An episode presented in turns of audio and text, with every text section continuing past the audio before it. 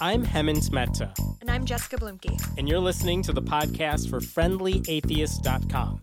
You can now listen to all of our episodes and see show notes at FriendlyAtheistPodcast.com. By the way, we now have a merchandise shop on the website. So if you want your podcast swag, some shirts, mugs, baby onesies, Hemant, you gonna get a baby onesie for your kiddo? Of course. Yeah. Go to our website and click on the store tab. We're brought to you today by Foundation Marketing. If you own a small business, then you know how frustrating advertising can be. Foundation Marketing offers all encompassing solutions backed by 20 years' experience. This includes professional web design, graphic design, printing, and online marketing solutions. They are a certified Google partner and offer free consultation. Visit them online at fmkg.net. Let them know you were sent by the Friendly Atheist podcast, and you'll get 10% off any sale. They're also donating 20% of all sales driven by this podcast to the Clergy Project and Foundation Beyond Belief, 10% each. Once again, check them out at fmkg.net. Kelly Carlin is the author of A Carlin Home Companion an autobiography and one woman show that talks about growing up with her famous father, comedian George Carlin. She's also the host of the podcast Waking from the American Dream and a speaker at the upcoming Reason Rally. Kelly, thank you so much. Oh, you guys, thanks for having me. Absolutely. So we're we're both super excited to talk to you. And part of the reason, and I think I could say this for a lot of atheists too, is we are so familiar with George's comedy routines and stuff. I mean, I have I could recite them from memory. I've heard them Please that many that. times. Can we just make this an hour episode and have you just do a Carlin bit after we're after yes. we're done? My I guess the question uh, that I really want to ask is: Is the persona that we saw on stage the same persona you knew back at home, or was he a different oh, guy back home? No, definitely not. No, no, very much a stage persona uh, he used the theatrics of performing to uh, to get his point across. No, he was a. I mean, I mean, it depended on the era and the decade, and if he was sober or not, um, and oh. um, and and what he was doing. But in general, overall. Um, he was a pretty introverted person who, you know, uh, just wanted to be left alone to work in his house and write. I'm so, curious if that's um, hard to um, be a, a you know, famous. I'm sorry. Go ahead. That that's that's really who he was. Um, that um, I mean, the mind obviously was there, sure. but the um, and you know there were aspects of him that were kind of assertive and aggressive in some ways, but he was never on. He wasn't one of those people. He did not want to be the life of the party. He didn't even like going to parties. Um, and uh, he he really was a writer. I mean, he really was a writer's mentality. He was in his head a lot. He was always writing down notes and or working on his routines and working on his craft. Um, and you know, it used to drive my mother crazy because she would just try to get him to go to a movie or something like a normal person. Um, and uh, so he was, yeah, he was a bit of a workaholic. I mean, you could tell because he talks about language so right. much in his routines. When he's, what was his? uh How did he practice this stuff? I mean, is he like looking in a mirror and trying to make sure he has the right faces to go along with his act? Is he performing stuff in front of you and and your mother? No, no. If you talk to any stand up, the only place you can do stand up is in front of an audience. Okay. There's just no other there is no other way to do it. Uh no, he he like I said, he wasn't a person who was on at home. He didn't practice um, yeah, no, he he did his work on stage, and like most comics, he worked it out on stage. Mm-hmm. Um, uh, in his latter years, and you know, there's a lot of interviews out there with him where he talks about his process, but briefly, um, he would bring pages onto the stage uh, when he was working for his next HBO show. And he would sometimes, at the beginning of those processes where he was just working on a new bit, he would be reading part of it because the, the, the words were so important to him. And if he hadn't memorized the piece yet or hadn't quite worked it out yet, he would say to the audience, "You're going to help me do my homework tonight, and I'm going to I'm going to do my comedy off page a little bit tonight." So I think that's really interesting to know that he wrote things out because when I uh, I do a tiny bit of like bullshit Chicago com- uh, stand up comedy. And it seems that there's two kinds of people. There's there's the kinds of people who just write like a word to remind them, and they just kind of riff off it, or they really write like, and, and that's what I do. I'm I'm a writer, so write I write out what I want to say because I like the way I say it. I'm I'm really impressed that he writes all that out because his rhythm is great, and obviously that comes from his his strong writing and obviously a ton Yes. of research. Yes, and and then working it out on stage. You can only Right. find the rhythm, as you know, as a performer on stage in front of the audience. You know, you you can try things and think it's going to work, but until you do it, um, you just don't know how it's going to land. And then sometimes it even takes time. I mean, I, I know with my solo show, there have been uh, sections of it and beats in it where.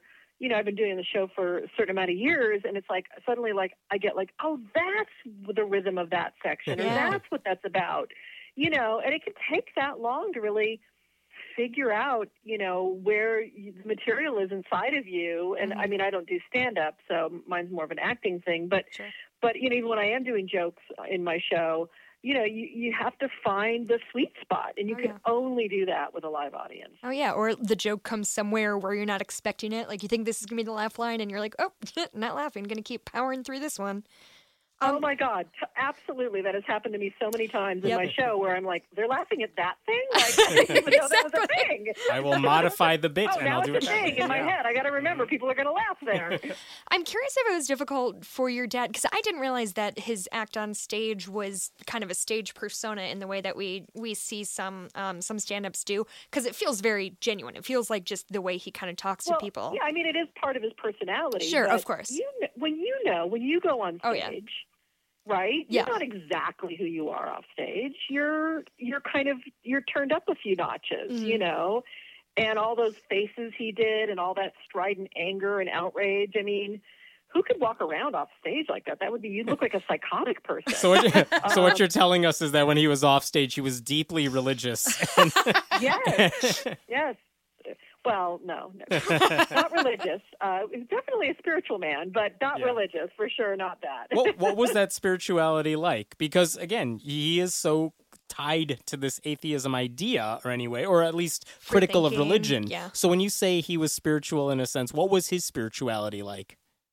Well, he, I mean, uh, once again, he he's talked about it before. I mean, you know, he he he pondered a lot of this stuff. He took acid in the '60s. That blew his mind, made him see that he was, you know, really literally at one with everything. We're all atoms. We're all made out of stardust. And um, you know, he talked about on stage this idea of the big electron, which is actually something his brother Patrick came up with. um, that you know is kind of that idea of you know that everything's energy and we're all energy. And who understands this energy and is there an intelligence behind it or not? We don't have any proof of that. But i think he was certainly in the school of people who left that open as a possibility. He self-identified as an agnostic. Uh, he i mean although i know i understand the importance of using the word atheist and and how that all runs but he felt that atheism you know itself is a dogma and he doesn't like he didn't like any kind of dogmas. And um he was always in the i don't know category loved the idea of mystery in life um and was always curious you know was very curious about my own practice. I'm uh, i've been practicing zen buddhism for almost 20 years now. Wow. um i've been you know i studied uh you know joseph campbell mythology and and um I have a master's in Jungian psychology, so I'm very interested in archetypal psychology and kind of all that goes along with that. Not necessarily there's no personal God involved in any of that, but but you know, really holding on like, you know, what is what is our relationship to the transcendent? What is this experience when we have it of transcendence? And I know he had that experience a few times and, and we, he and I would talk about that and you know, what does it mean and um, what's real and what isn't, and what does it matter what's real and what isn't in the end. And you know, and he always believed in never taking anyone's comfort away from them, but certainly, uh, you know, if someone's comfort comes knocking at your door and someone wants to shove it down your throat, Yeah. then that's where I draw the line. I don't know about you people, but um, so yeah, you know, he was a he was a, a seeker. He was a seeker his whole life. I mean, you know, and always curious about what is all of this? How mm-hmm. does it all work? You know, as we all are. Let me ask you a uh, personal question, if you don't mind. You have this unique experience where you are the child of someone who is world famous. And I wonder what that does to your own identity growing up. I mean, you loved your dad, sure, but I wonder if there was uh, any point in your life where you're like, I wish I had a different last name. Um, you, you know, I, it's interesting. Um, I've had many different relationships with my father's fame and his incredible genius and success. Um, you know, you, you name it, and I've felt it. I've I've worshipped my father. I've hidden my own light because of his genius. I've um, uh, at times uh, been frustrated by it because his genius took him away from me a lot. He was on the road all the time, and he was a workaholic and a very driven artist. Um, and I feel like in, in this time in my life now, it'll be eight years since my dad died next month, and um, you know, it's uh, although I've had a, an incredible opportunity to talk about my own path of recovery in and and our family surviving the addictions we survived and the insanity we all survived. Um, hold on a second. There's a helicopter here. Hold on. It's okay. I couldn't figure out what that sound was. I thought Sorry it was on our end. I live by the airport, and um, uh, you know, I think part of it is is that um, you know I. I'm still invisible to people. People want to talk about my dad. They're really not interested in me. Uh, or on social media. They need to, and, and this is the way people relate to me. I get it and have some connection to my dad. I understand all of that psychologically, but you know, it's after a while, it's it's it's painful because I've been invisible my whole life, mm-hmm. and um, so it's frustrating to be out in the world and doing your own work, and you know, having written a, a you know my own my own memoir and radio shows and all sorts of things, and um, and still being in his shadow. You know, it, it, it is a frustrating thing. And I know that partially I've invited that because I haven't turned away from his legacy. I haven't mm-hmm. turned away from walking through the fire of who my father is. You know, once he died, I could have disappeared and mm-hmm. never said anything in the media about my father or never represented his legacy in any other way. But I decided that that's the chicken shit kind of way out of it, and that if I was going to do it, I was going to walk through it because at least once I knew I walked through it, I was through it yeah. and I was on the other side of it. And and that's kind of where I've been the last, you know, couple of months since my memoir came out last fall. And um, you know, and I'm kind of looking forward in my life. I'm no longer looking backwards. And uh, so it's you know, it's it's a real it's a real dance. It's a real dance. And it's and it's an honor to be my dad's daughter. I mean, yeah. fuck, I have half of I, half of me is his DNA. It's pretty cool, you know, and my mom was an amazing human being too, and I have her DNA too. Mm-hmm. So you know, um, it's it's an honor and a privilege also, mostly. Um, because it's given me an incredible life and a lot of amazing um, aspects of me that I get to play with now, and it's fun. Yeah, I have to imagine it's a really hard line to walk between you know, I wrote a memoir about growing up with my dad, or you know, I had this one one woman show about my dad. But at the same time, like you want to be respected as an individual, as your own person, yeah, and that and has to be really hard to walk. My, my, book isn't about my dad. My book is about me. Right. My dad right. is my dad. Right. Exactly. You're right. uh, yeah. Do publishers want to make sure that there's a picture of him on the cover of it? Mm-hmm. Yes, they do. Does that sell more books? Yes. Does that get a conversation going? Yes. Mm-hmm.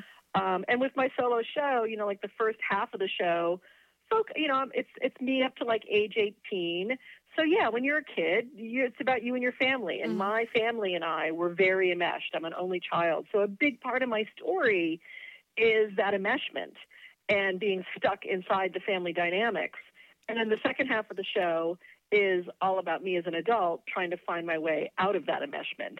Hmm. Um, you know, but still, of course, enmeshed or not, we're still in relationship with our parents. You know, it's sure. a complicated thing, these family things. I hear you.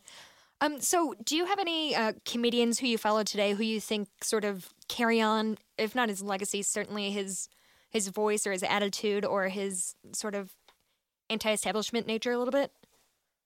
Um, yeah, for, for sure. Um, I think. I mean, one of my favorites that I mean, there's a there's a there's a, a good sized group of them who are doing great work. But I mean, one of my favorites is Doug Stanhope. I mean, just a person who hilarious. Um, just, I mean, it just takes audiences across the line over and over again. Um, and it's daunting at times to listen to his comedy, but I just such respect for that. Um, you to, know, to anyone listening, by the way, if you haven't heard Doug's uh, stand up, if you want to talk about aggressive atheist on stage, there's your guy. he is yeah, no holds yeah. barred. And his whole thing, abortion is green. There's like a YouTube video of him doing abortion is green. Oh my God. It's fantastic. And yeah, I mean, he's one that really sticks out for me that it's like, you know, he's, he could, he could care less what people think about him. I just, I, I just love him to bits. Um, but I mean, there's all sorts of people. I mean, you know, you know, more mainstream people. I mean, Lewis Black's out there, Bill Maher's out there. You know, they're doing their work. Um, uh, you know, I mean, uh, I'm a huge fan of Louis C.K. Um, sure. Louis does slightly different type of material, but Louis still very culturally observational and mm-hmm. calls us on things and has such a beautiful, unique angle on things. Um, you know, I mean, there's it's it's kind of a golden age of comedy right now. It's, yeah, it really kind is. of exciting. Well, and podcasts make things so e- it make it makes it so easy for comedians to get their voice out there without having to schlep around the country as much. Yeah, but you don't get paid as much, also. We know. we're, we're aware. We're, we're soups aware. Um, I want to. I, I want to come back to Louis C.K. in a little bit, but let me ask you: Where do you differ from your father in terms of at least the George we knew on stage? Uh, what did you guys like fight about, at least on a philosophical level? You know, on those types of things. Where do you differ uh, politically speaking, or or any of those types of ideas? Uh, you know, the only kind of divergence we had was that, and as I get older, I I understand his perspective more, but I, I I've decided not quite yet to give up on the species. I mean, there's a lot of aspects of the human species that I am in awe of our hubris, um, especially when it comes to the planet and the environment. Um, but I still believe that, you know, I believe in the evolution of consciousness. Uh, you know, we've seen it over, you know, 6,000 years that no matter what, things, you know, people are more evolved consciously than they were 6,000 years ago. Yes, we can still act like reptilian ape horrors to each other.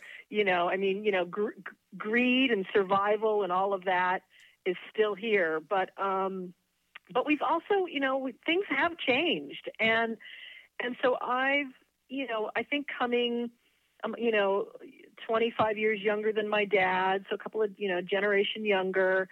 Um, uh, you know, didn't wasn't disappointed by the '60s like he was. so I still had hope in the world. Um, eh, but I understand his stance. I understand the beauty of the stance of like fuck hope. I understand what that the, the kind of the power and courage that can give you and the clarity it can give you. Um, but you know when he would say stuff like you know I've given up on the species and stuff and and I confronted him on it. I said to him, you know, I said, "Well, dad, here's the deal. If you've really given up, then why bother leaving your house and going on a stage? Yeah. and I busted him on it. And, you know, and it was interesting. After that, he would then talk in public about this because people would talk to him about his cynicism. And he would say it's not really cynicism, it's, it's more outrage. And he said, you know, and if you scratch the heart of a cynic, you will find a disappointed idealist. Mm. And and that's who he was. He was a, he was a man who'd been broke. He, his heart had been broken by by the people of the 60s who became yuppie, greedy assholes in the 80s. Yeah. And he kind of watched his people, you know, sell out. And that broke his heart. And that's, you know, and, and, and I, you know, I saw it too, but I didn't have as much stake in that generation. Sure. So you're not, you're not making a list of people you'd like to kill. No, uh, no. Although I could, I mean, we all could. I think it would be a great. I think it's a good exercise yeah. actually to kind of mental exercise. It's our next know, episode. being a Jungian, I'm about getting in touch with every aspect of your personality, mm-hmm. including the murderous rage aspect. yeah. So you know, if you need to make a list like that, I think it's actually healthy in the end to have your list. For sure. I mean, I feel like I used to hear my dad talk about that all the time. My dad was born in '49, I think, and he my, the area I grew up was all Irish Catholics. And he mm-hmm. used to mm-hmm. come home and he's like, I'm sitting at the bar with these men and I'm thinking, what the fuck happened to you? Like, we were the we were the flower generation. Like, what are you why are you mad at everybody right now? And I don't know what it is about people getting older, but they get mean and bitter and Republican. That happens. Yeah. yeah, you know, I, I think uh, you know when you I don't know how old you guys are. How old are you? I'm 30. 33, yeah. something like that. Question mark? Yeah, I have to think about it. Children, children. I know. When you when you get into your 40s, and then and I'm now I'm going to be 53 this year. There's something about being on the planet that many decades where you've kind of been around the merry-go-round a few times mm-hmm. and you've seen it all, and it's not a bitterness. It's it, it, it is a disappointment. It's a like you know I mean part of it's like oh we've been here again we've seen this before but you know you're like yeah god 25 years ago man i had some real hope for this stuff. And um really i mean now we're like you know it's trump and hillary like this is you know it's like this is fascinating. Trump yeah. really? I mean cruz it's just insane. Cruz so, just dropped um, out literally like 20 minutes ago. Did you hear about that kelly? Yes i did. Yes, i literally I heard right before we called you. I'm really excited. So now people know when yes, we're recording I'm trying, to, yes. I'm trying to kind of you know process it. Still a damned if you do, damned if you don't. But but I mean, like you were saying, Kelly, you can even see it in the Democratic side of a lot of young people are pro Bernie. This is something Hemant and I kind of talked to, about a few weeks ago. Is young people are really idealist and really pro Bernie. And I know I'm only thirty, but I'm like, that's I like I like his ideals, but I'm not confident that he can get any of it get any of it done. Oh my God, maybe I'm gonna be Republican when I get older. Yeah, you're. Is it gonna get worse? Yeah, you know, I think it's just a little bit of pragmatism. I mean, even Tom Hayden. I mean, Tom Hayden, who was the man who led the Student Democrat Society in the 60s. I mean, this is the man who marched at the convention. I mean, uh-huh. you know, Tom Hayden is like the most, you know, he was a radical, radical on, you know, Nixon's enemy list radical.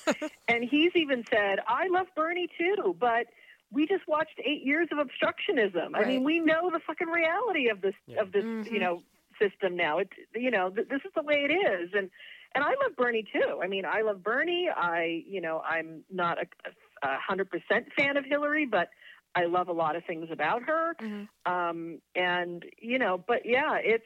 Uh, I, and I think Bernie is necessary, and, and so is Trump. Yeah. I mean, these people are scaring the shit out of the millionaire class, and rightly so, because you know they've been ignored. The the working class has been ignored for decades by both sides of the aisle. Mm-hmm. And um, this is what you get. You get pitchforks and torches at the end.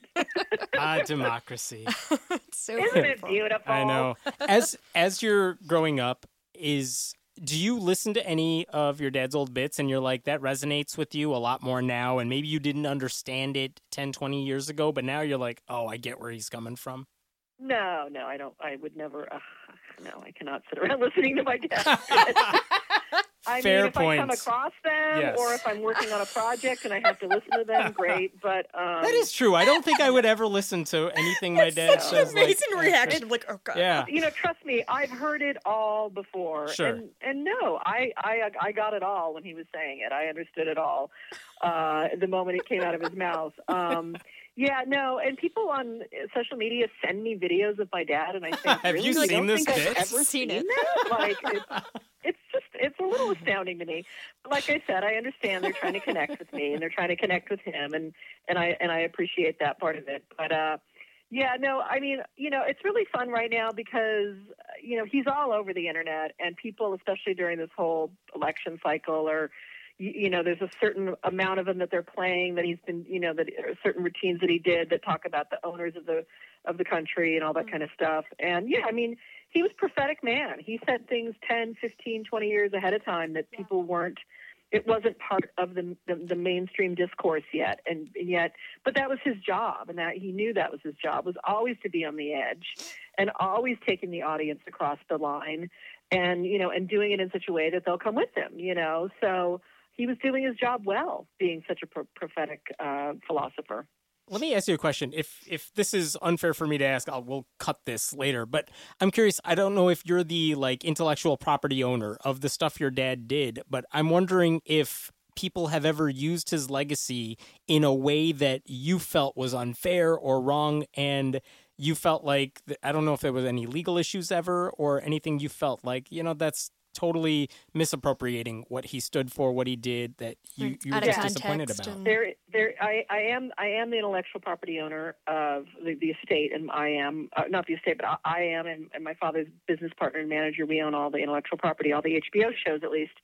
Um, and yes, um, the one thing that pisses me off more than anything else is the climate change deniers um, using his planet is fine. What? Bit because they think it says that he they think he's saying, "Oh, humans have no power, therefore how could they have possibly caused climate change?" And that piece is not about that at all. That piece was written in 91, just after the Reagan era, just after the boom of the yuppies, uh, just as he's finding his political voice in a, in a very strident way. It's one of the it's the second show where he's really kind of laying it on the line politically. And what he's talking about is is that the people that you know these envir- quote unquote environmentalists at that time, for the most part, aren't interested in saving the planet. They're interested in saving themselves and and and making their lives comfortable. And his point is that if you're if you're recycling some cans and some plastic, which he did, by the way, even though he made fun of it, um, that's not going to be enough because the planet is faced all sorts of things, and the planet, in the end, as we know, will be okay. You know, and he says it. Though she's going to shake us off like a bad case of fleas. And, you know, and, and he goes through this long list of things, you know, floods and volcanoes and just all this stuff, ice ages and da da da. You know, now the scary thing is, is that the, the climate scientists are now talking, and a lot of people talk about the planet in such a way, and I'd love to hear my dad's take on this, that we've reached now something called the Anthropocene age, which is that man has absolutely changed the nature of what Earth is through the pulling of, of resources and pollution and overpopulation, and that there is some sort of a real change that has happened, and that, you know, if humans survive it, who knows? Um, it's going to take a long time once fossil fuels are gone for this planet to, to rebalance itself. You know, this it, it is a huge ecosystem. It knows how to do that ultimately. Um, but it just steam comes out of my ears when I see some climate denier Facebook fuck um, put that clip up and be like, "See, even George Carlin," and I'm like, "You, you, he would shred, he would pull your head off and shit down your neck if he could, person." but he's not here to do that, so I'm gonna like. So you should do it. Some Carlin fans on them. So oh my God. that that strikes me as like okay, this is a philosophical misuse of what my father said. I don't know that there's anything you could do about it except get there's mad nothing, and nothing there's I nothing you can could do about it. it. What? I mean, we can pull the clip off of YouTube, which we've done a million times. Which we we've tried. You know, at first we we didn't pull any of the clips off for years because we just wanted them to run free. And the, you know, my dad had just died when like social media kind of went insane and YouTube went insane at that point. Yeah. Um, when my dad was alive, he didn't like his stuff being appropriated. He did not like his stuff being out there for free. He had to make a living off of it. Um, it was just starting to change in 2008 when he died.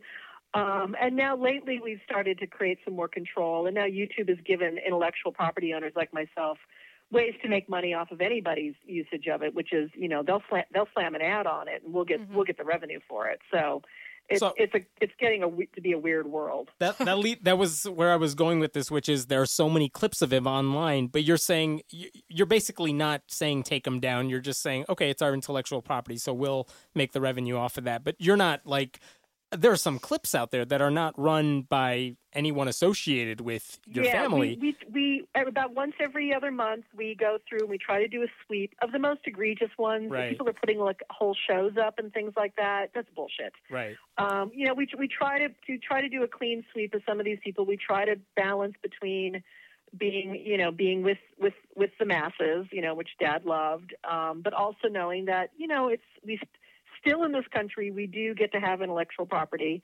um and there is there is a case for it. Um so yeah but it's it's a balancing act. It is.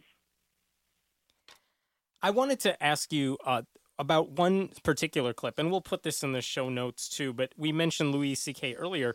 There is this amazing video of him. This this took place a few years ago at a uh, I forgot if it was a benefit or a gala in. It was at it was at the New York Public Library. Yeah. It was a whole evening. Uh, there was about uh, seven of us involved. Uh, all of us, a bunch of us, performed different things. Uh, you should watch the whole thing. The whole thing is gorgeous. The whole thing is great. And, and Louis yeah, C.K. in a, particular. It's a great evening, and then we invited Louis to come up at the end um, to to kind of be the comedian, and he, and he ended up crying on stage. yeah, no, and he gave a beautiful speech about what George Carlin meant to him. But one of the things that yeah. he says in that speech that I wanted to bring up is he said that one of the reasons he really wanted to do uh, that evening, go to the to the WNYC stuff, is because you gave him a call and he said to himself that's george's daughter calling me and i have daughters and mm-hmm. i he kind of resonated with that whole thing because the whole speech is kind of how his career in a way has has paralleled what george carlin did and i was so curious to hear what you were thinking when he was talking about that or what your reaction to that was because you know after the clip ends i don't know what happens yeah. but like yeah, that's such a um, beautiful um, thing the, the way he put that yeah, you know, it's funny. It was uh, it was within a year of my dad's death, and I was still pretty much out of my body at that time. Going, mm-hmm. oh my God, I'm hanging out with people like Louis C.K., which I know kind of sounds weird to some people, but you know, I'm starstruck as anybody. Um, and I was living this kind of very weird life where I was living my in some ways I was living my father's life and but I hadn't done anything to really be there except be this what they call comedy royalty, which is a very funny thing when people say that to me. Um, and um, but yeah, I I'm touched by that. I'm touched with comedians who have daughters. I'm I'm touched by by how that resonated for him and um and it's you know it's it's fun there's a couple of times i've encountered louis i encountered him once with his daughters and we had such a great moment because I said to the older one, I said, you know, come find me when you're 17 and we'll have a real conversation. and and Louis's eyes just, I mean, he he lit up and he teared up, you know, because you know he gets it. You know, he's a dad of a daughter, and dads of you know dads of daughters. Uh, it's a very very beautiful certain kind of a relationship, the father daughter relationship. So. um yeah, I was. I mean, the whole evening was so beautiful. But Louis for him to go up there and become so emotional, it was just, it really did show me the power of my father's presence in people's lives. And the, the, the thing that I've gotten more than anything from being the person who receives that love now for my father is that he changed people's lives through his thinking and through his speaking. And um, that's why I believe in the evolution of consciousness, because I do believe that we can have an impact on each other, human to human. You know, when we share our, our truth and our ideas and our perspectives and, and help wake each other up, I believe it's the only hope we have on this planet is, is to do that for with each other and for each other. And so I am, you know, that's the legacy that I'm carrying on through my own work. Am I a stand up? No, I don't do that. But in everything I approach, whether it's writing or speaking or performing or, or podcasting, you know, I, I, tr- I try to hold that, that I'm just here to bring my particular unique angle, you know, of, of my humanity to all of this. And that maybe it'll re- resonate with someone else's humanity. And then, and then, we'll, and then we both feel a little less alone here. And, and I, I, do believe that's how ideas are spread and that's how consciousness is raised. Um, you know, I mean, that's how it works. So, uh, you know, it's it's a really it's it's a touching thing to be a part of that legacy and, and to witness it and to to really be able to witness it in my dad's effect on other people's lives. It's it's a profound thing. You know, Hemant has a uh, six month old daughter, so I hope he's taking notes on all this. All of them. Taking lots of notes. you talk to her when she's 17. I don't know what she's going to tell you. We're working on getting her to sit up right now, so baby steps. Oh, I know. Awesome. She's What's really her cute. Name? Sienna. Oh. She's half brown, half white, so we figured it fits. She's real cute. She threw up on me a couple weeks ago. It was, Yeah. it was an honor. Well done. Thank Thank you. um, one one uh, final question for you is: uh, you are going to be speaking at the Reason Rally. Do you know what you're going to be talking about? You know, I don't, but uh, you know, I, I, I, I'm working actually on my speech. I'm going to be speaking also at um, Imagine No Religion Six up in Vancouver, British Columbia. yeah, fun. good people up Uh, there. Yeah, I'm really excited. Later this month, I'm going to be up there, and they've asked me to to talk about, um, you know, kind of, you know, my own search for meaning and and and what's that mean to me. And um, I was I heard Liz actually from the Reason Rally on your podcast, Yeah. and um, and I was really touched by what she was saying about how this movement, you know, if it's gonna if it's gonna spread and ignite, it needs to move beyond identity politics and into values. And for me, that really resonated because I've never, and even in my house and with my dad and our family, I I never I've never identified myself as an atheist. Um, you know, I've had a real long journey through my relationship with God or whatever that is, and all the different definitions of it, and finding my way to all of that, and um, and you know have obviously come to a stance where like, okay, yeah, there's definitely not a guy with a beard in the sky, personal God kind of a thing, creator kind of a thing. Um, so I definitely am an atheist, but I, I've never needed to have that conversation or start a conversation with that word. Whereas there are people who absolutely do and want to and do that work in the world, and you know, bless them. I say that ironically and not for for doing that work. Um, so I know that I, you know, I come at it from a values perspective. You know, what's what's meaningful to you, and how do you find meaning in your life, and you know, and how do you do it in a way that you can use both your reasonable, rational mind, but also use your irrational mind, which for me is in the category of um, the imagination. And and what is it about the imagination that's important to being a, a human, and is important, um, you know, for you know things like science and things like that and you know using imagination for for good not for evil i guess you could call it. So um i you know i probably only have six minutes at the reason rally and i don't know what i'm going to say yet but i think i really want to talk from my heart and just talk to people's hearts about you know what's meaningful to them and, and why we're here and and what's important about us gathering as a people. And um, because that heart space is really important to me. And honoring that is my how I honor the sacredness of life. You know that that we're here and that it's it's pretty amazing that we're here and we have consciousness and our eyeballs work and all that. so, you know, that's like you know that's the miracle thing or whatever. You know, but it's not a miracle, but it's a miracle thing. You know, Yeah. so For your sake, then I hope you're not following someone whose entire speech is "fuck religion."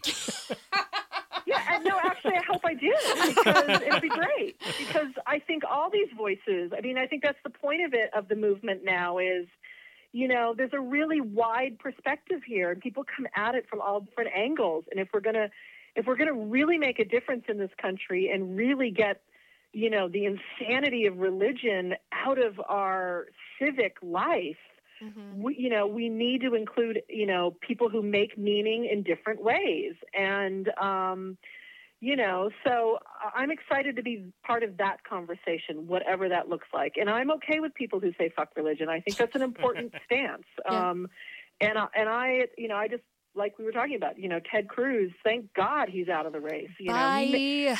Donald Trump may be crazy, but Ted Cruz wants the apocalypse to happen. Yep. He really believes it. Well, That's he's Lucifer, so- Oh, he's That's the terrifying. Zodiac killer. So Zodiac you know, it's like good. Ugh, Get him out of here. guy. Uy, uy, uy. Bye. I hate him. But now we lose Carly Fiorina, and that makes everyone cry. God, did doesn't you it? see them try to hold hands the other Oh, day? It's okay. Sadly. You can you can find her in other places. I'll, I'm I'll get over it. Don't In my worry. heart.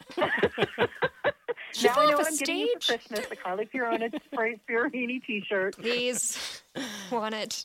Um, Well, uh, Kelly, thank you so much uh, for your time. Your book is a Carlin Home Companion. We'll have links to all of the stuff we talked about, the the couple comedy bits we talked about too in the show notes.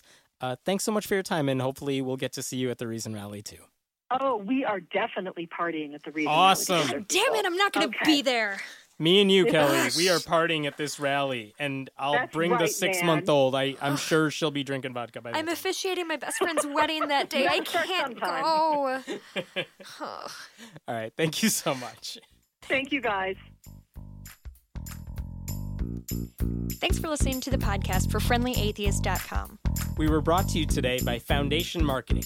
If you own a small business, then you know how frustrating advertising can be. Foundation Marketing offers all encompassing solutions backed by 20 years' experience. This includes professional web design, graphic design, printing, and online marketing solutions. They are a certified Google partner and offer free consultation. Visit them online at fmkg.net. Let them know you were sent by the Friendly Atheist podcast, and you'll get 10% off any sale. They're also donating 20% of all sales driven by this podcast to the Clergy Project and Foundation Beyond Belief, 10% each. Once again, check them out at fmkg.net. This episode was taped at Cinnamon Sound Studios in Aurora, Illinois. The music was composed by Brad Chagdis. If you like what you're hearing, please consider making a contribution at patreon.com slash Hemant. That's He-Man-T. We appreciate your support. And if you have any questions, feel free to email us at friendlyatheistpodcast at gmail.com. I'm Hemant Mehta. And I'm Jessica Bluemke. We hope you join us next time.